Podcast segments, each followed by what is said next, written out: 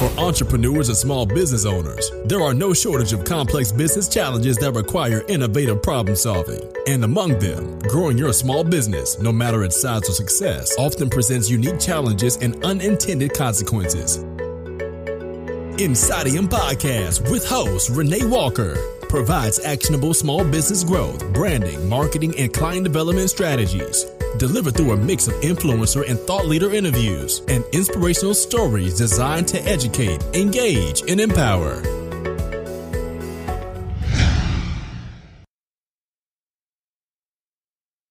Welcome to this episode of Insightium.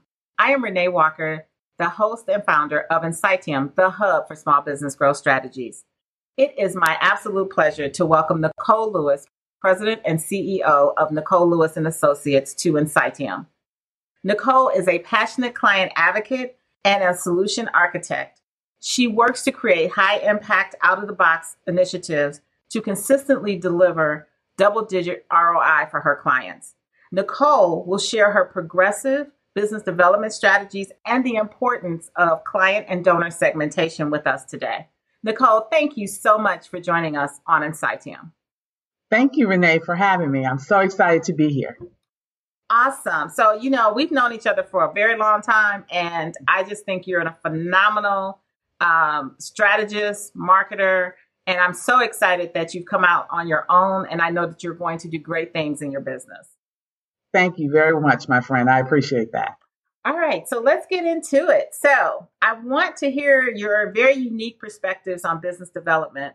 And I'd like to start with um, kind of doing some a little bit of definition for the audience, right? So, mm-hmm. in our space, oftentimes sales and business development are used interchangeably, but you and I both know that they have very different meanings and they're very different functions. So, would you take a few minutes and explain the difference between sales and business development?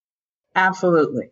Very simply put, sales is really the exchange of goods or services for money. That's the simplest definition, but that's what it is. Mm-hmm. Sales is just one component of business development.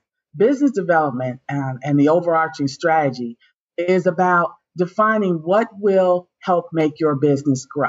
Does that mean cultivating partnerships, uh, defining new relationships, um, new products, new services, new business lines? Uh, does it mean extending or enhancing um, current products and business lines, new sales channels? It's, it's a very strategic approach in which sales and, and marketing are very important um, products and support mechanisms. But business development is where you start. Sales is what you do to execute on the vision. So, in your practice, how do you help your clients with business development specific?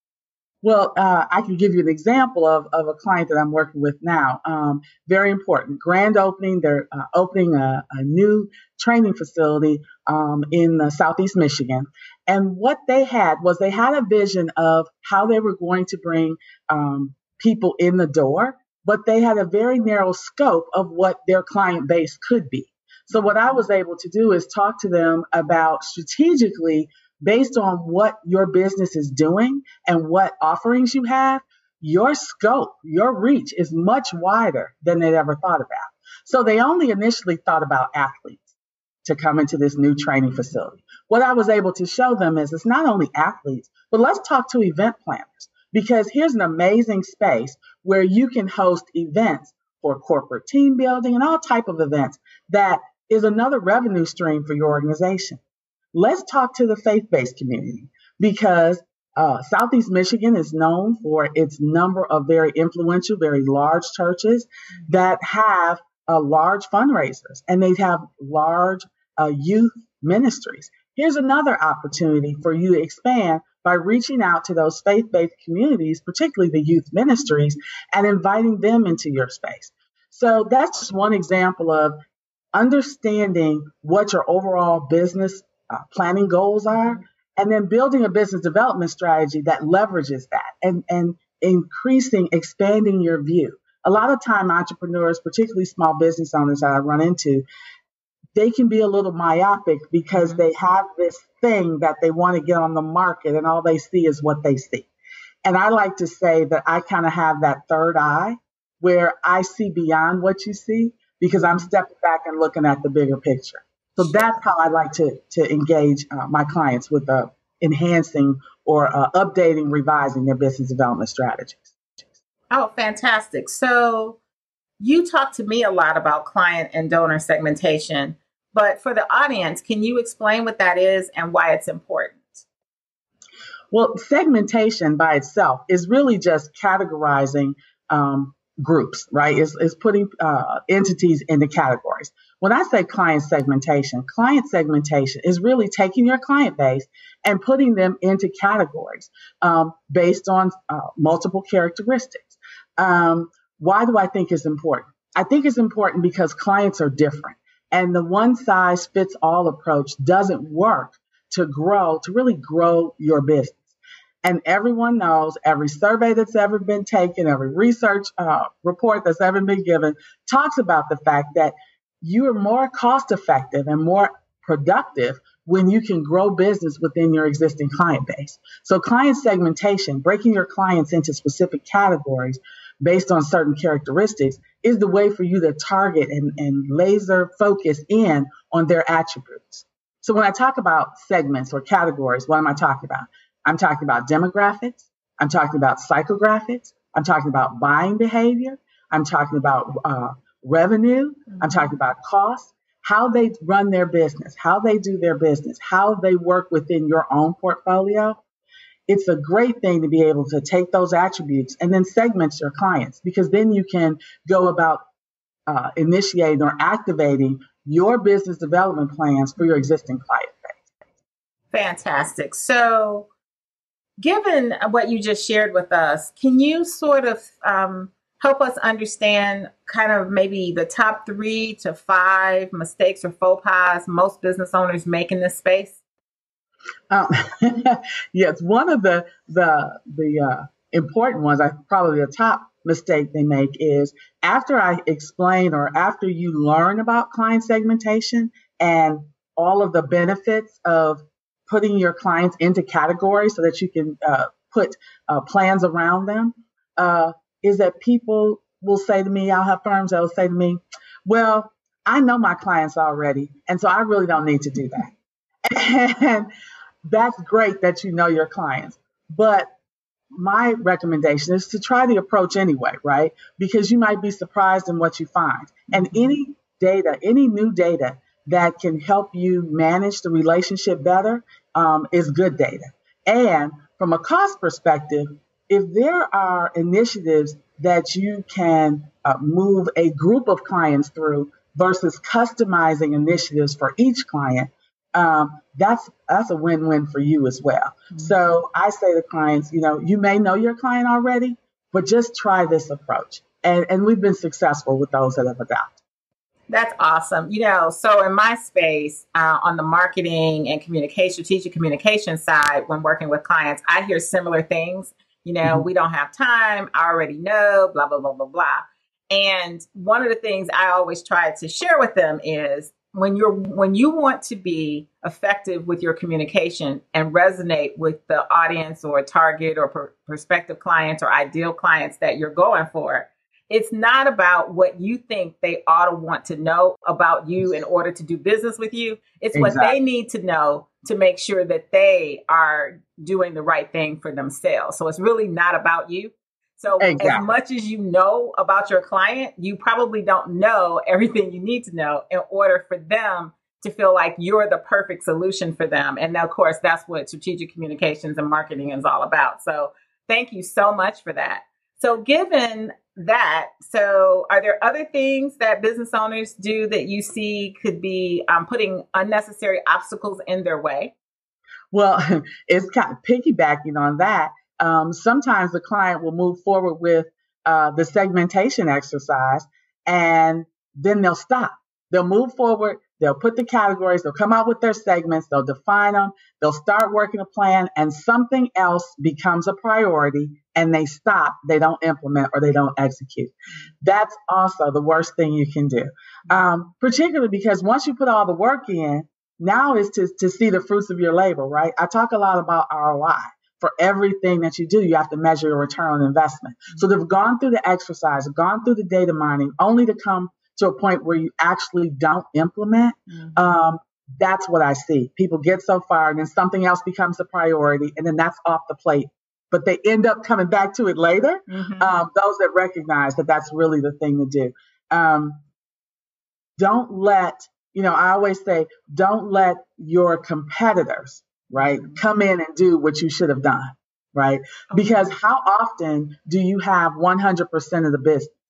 Right? So you may have 70% of the business, but the, whoever has that 30%, if they're implementing what you think that you don't have time to do, they're going to slowly snatch that client out of your portfolio. Oh, sure. Um, mm-hmm. so um, just remember that somebody else is trying to take what you have. So it's important to make that investment to retain your client base. So, do you see the opposite of that as well, where people are paralyzed because they um, look at their client base and the segmentation exercise and they just go really crazy. And they have so many super segments and whatnot that because once they're introduced to the concept at least on the marketing side i see this all the time so we help them you know segment and we're like these are the characteristics and here's this group and blah blah blah and they're like oh no no no no they should be over here and we should have like six more and that is that is so true. And I try to stay, you know, my guidelines, I try to go three to five um, segments because that makes the most sense. Because once you start getting beyond that, you're getting into customization. It's no longer segmentation. You're no longer achieving the economies of scale. Now you you started to customize because you've got 27 sub segments. Um, uh, segmentation can be a cost savings initiative because you can group clients together and go after them with the same approach. Mm-hmm. But if you start um, uh, manipulating that and, you know, are paralyzed, you know, what do they call it? Analysis paralysis. Mm-hmm. It has the opposite effect. It, mm-hmm. It's it's it's not going to help you. So um, I try to stay in that three to five, um, particularly when you're talking about small business and medium sized business. Mm-hmm. There just can't be that many differences. Um, there are some distinct differences, and you're going to see those. It'll, it'll filter out as you look at the data. Mm-hmm. But once you go past that, you're really getting into the minutia, and you're not doing yourselves any favors. And whoever your marketing team is, they're going to strangle you because that's just too much. that's too much for them to accomplish because most small and medium sized firms have limited resources. Right. So right. maximize the use of your resources and stick to three to five. Absolutely. And that's good just in goal setting um, in general, right? You might have mm-hmm. a list of 15 things that you would like to accomplish, but tr- I mean, traditionally, you're only going to be able to focus on the three to five in that year. And Absolutely. so prioritizing them and making sure that you really kind of put the resources to your point uh, against those goals so they're achievable and you can yeah. have that success is really important. I think oftentimes small business owners, particularly, get very overwhelmed and yes. you know we're going to start this process and it's going to be great. Then they get into it and it's like oh my god. And then they just like you said like put it down. There's another priority or whatever not. And i think that you know having a long a, a, a long-term vision a long-term set of goals is great. But if you can segment those even into three to five i think you have a better opportunity to be successful as well Absolutely. I once had a um, a very good friend of ours who is a who is a coach, a personal coach, always talks about the the power of 3 mm-hmm. right? And mm-hmm. three things per day, three goals per quarter. She always talks about 3 mm-hmm. um, I've lived it. Um, she emphasizes, you know, she tells us that all the time. Exactly. And I just think it's I pass it along to my clients because I think it's it's the right thing to do. Um, so that that that three to five, you, you're right on target. We both agree there. Absolutely. Um, that's the way to go. So now that we've kind of framed some of the um, obstacles that we put in our way of being successful, can you now share with us um, maybe your three best actionable strategies that can be implemented right away to show greater success? So, absolutely. Number one, review your client data and create segments. Don't paralyze yourself. We talked about that. Um, there are going to be some natural and unnatural splits in the data go for it. Don't get into analysis paralysis. Just as Nike says, just do it. Just look at the data and create those three to five segments and keep it moving.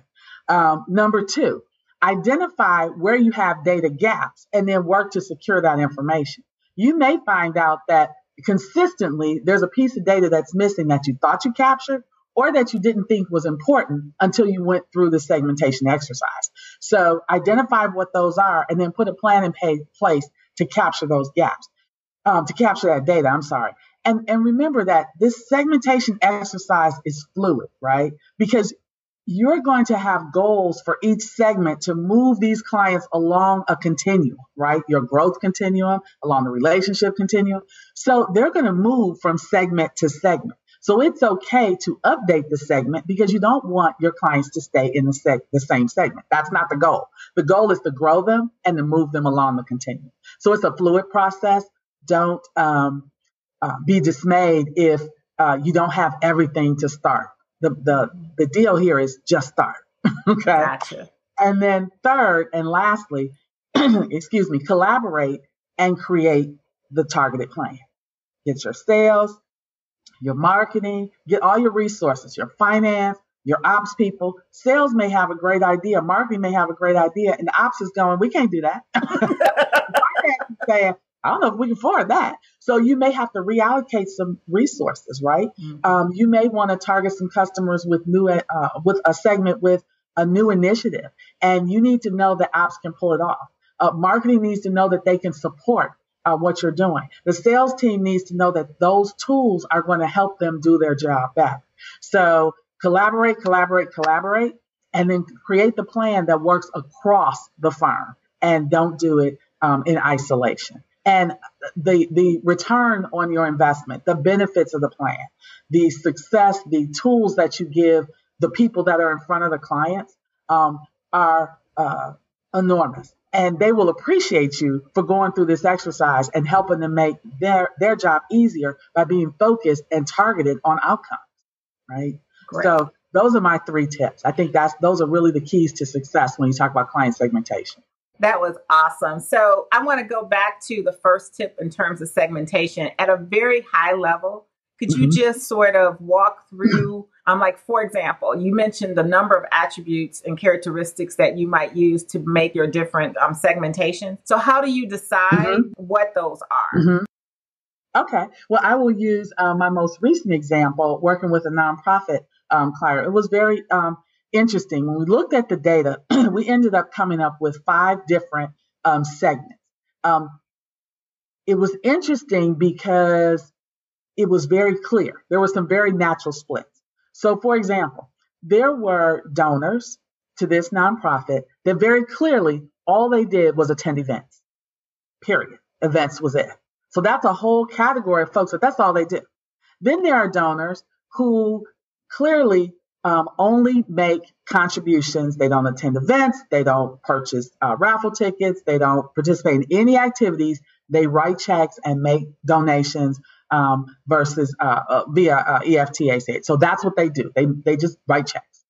Then there's a group of uh, donors that are funders, right? So they're corporations, mm-hmm. and they are also family foundations, etc. Um, they act very similar. Foundations, family foundations act very similarly. Corporations act very similarly. Um, when I say act, they have metrics and compliance and things that are very similar across the board. They're looking for the same thing. Um, people that go to events, why do they only go to events? Because events are fun to them. They look for, they're looking for the experience to help make an impact. Mm-hmm. So you come out with these categories just by looking at how they've behaved through the years. So we went back and looked at really three good years of data and saw that there were very natural splits um, in terms of how people participated with this particular nonprofit.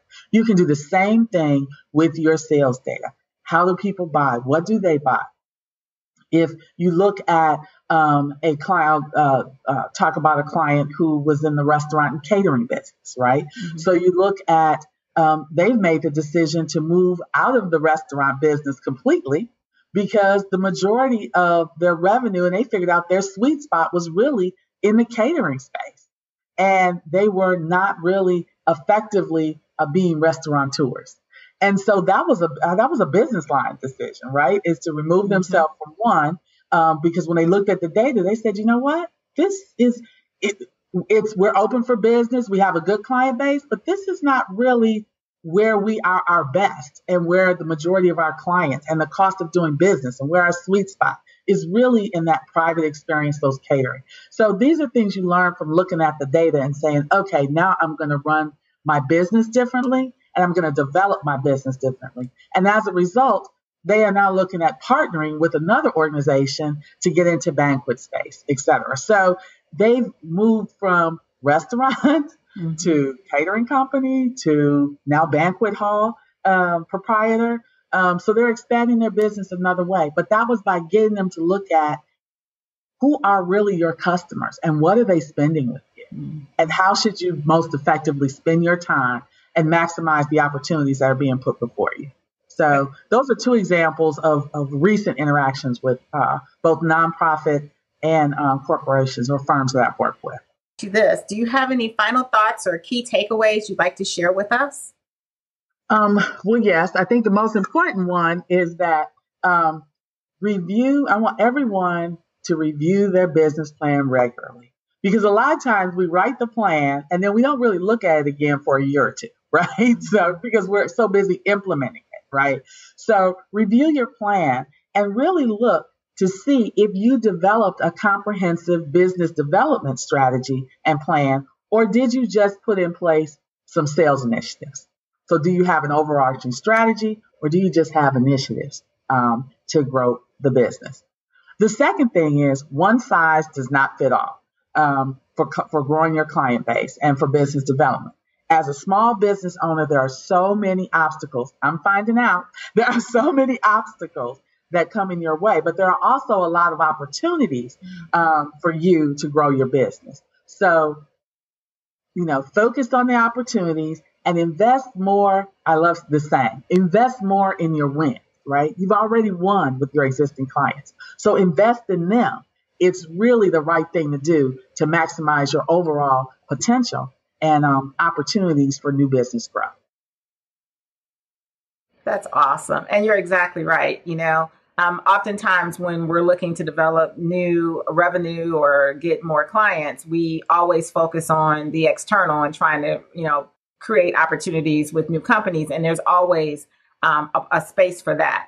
But yeah. to your point, it's far more effective to work and build out relationships and expand upon the clients and relationships that you already have, that they're already doing business with you. You already have a positive relationship with them. And so figure exactly. out how you can help them more um, is much more cost efficient in terms of client uh, acquisition cost and, and, and the like. And your revenues mm-hmm. will be a lot higher as a result of that. Absolutely. Absolutely. And, and the thing that, you know, we both know that those relationships that you build with those existing clients um, lead to referral business, right? Mm-hmm. And it's all about relationships and who you know, and um, especially as a small business owner, your name and your reputation is everything. And so the further entrenched you are mm-hmm. um, with a client, the more likely they are to refer you um, within their network to help grow your business. So it's extremely important that you move those wins along that relationship continuum. And the way you do that is to personalize your approach by making sure that you have segments. If you create those segments, you can get real personal, but you can do it at scale and make it cost effective and efficient for your organization to thrive. Oh, that's awesome. You know, one of, um, there's a study, and I can't recall at this moment uh, who actually did it, but it's been done several different times by different organizations, and they almost always come up with uh, numbers within, you know, one or two points. And right. what the, it's around referrals and the whole idea of referrals. And so um, they say that 91%, give or take, of your clients would give you a referral, but only 11% are actually ever asked. Exactly. How much money are we leaving on the table? absolutely. Absolutely. Because you're so busy closing the deal, closing the deal, closing the deal that you sometimes forget to grow the relationship, grow the relationship, grow the relationship, right? Um, I remember that study. It's been done I, it's it's probably done every couple of years, Renee. But I, am going back. I mean, the first time I heard it was probably 20 years ago, right? Mm-hmm, mm-hmm. And It is. It's it's about asking, but you have to be in that space. You have to be um, entrenched in that client. Mm-hmm. You have to understand what's important to them, um, and that's what your marketing team helps you do, right? So mm-hmm. because your marketing team helps support you, your marketing resources help support you and say, this is what folks are going to be thinking about in the future. So you, your job as the trusted advisor um, in the client relationship is bring those things forward to the client right? And so once you do that, you are so locked into them and you just keep delivering good value, good services, good product. Um, they will refer you, they will say, they will refer you. And in this digital age, you know, the reference could be a phone call, an email, LinkedIn, Facebook. It could be a variety of ways that they can refer you and say, good work was done by this firm. And I highly encourage them. So I think small businesses have to do a better job of leveraging that. I think knowing, getting to know their customer better and tailoring their messaging, tailoring their offerings and their initiatives um, is is a key in that in that puzzle. Absolutely, so absolutely. Okay, so anything else at all would you like to share with us? Well, I well, I'm I'm very excited, as you mentioned. Um, this is a relatively new venture for me, and after years of being prodded by you and others, um, I am I am finally out here on my own and loving it. I am. This is not just business for me. This is passion. I am passionate about this and about helping small to medium sized businesses grow. I've worked with, as you know, we worked with global organizations in the Fortune 500 and the Fortune even 50, 100 for years and um, we help to make to help those grow those businesses advance. And so now it's time to take that expertise. You do it from a PR and communication standpoint, and hopefully I will get the opportunity to do it with many more small and medium sized firms to help them with their business development strategies. It's what I'm passionate about. It's what I do. So I appreciate the opportunity and, and letting me come in and offer some advice and some wisdom um, to your audience. It has truly been my pleasure. Thank you so much, Nicole. Um, I am delighted that you were able to join us today, and the information that you've shared is just phenomenal, as you are as a person as well. So, thank you so much, and uh, keep me posted on how things go. Now, I know that um, my audience is going to be very interested in contacting you, so I will put your contact information as part of this uh, post, so they'll be able to reach out to you as well.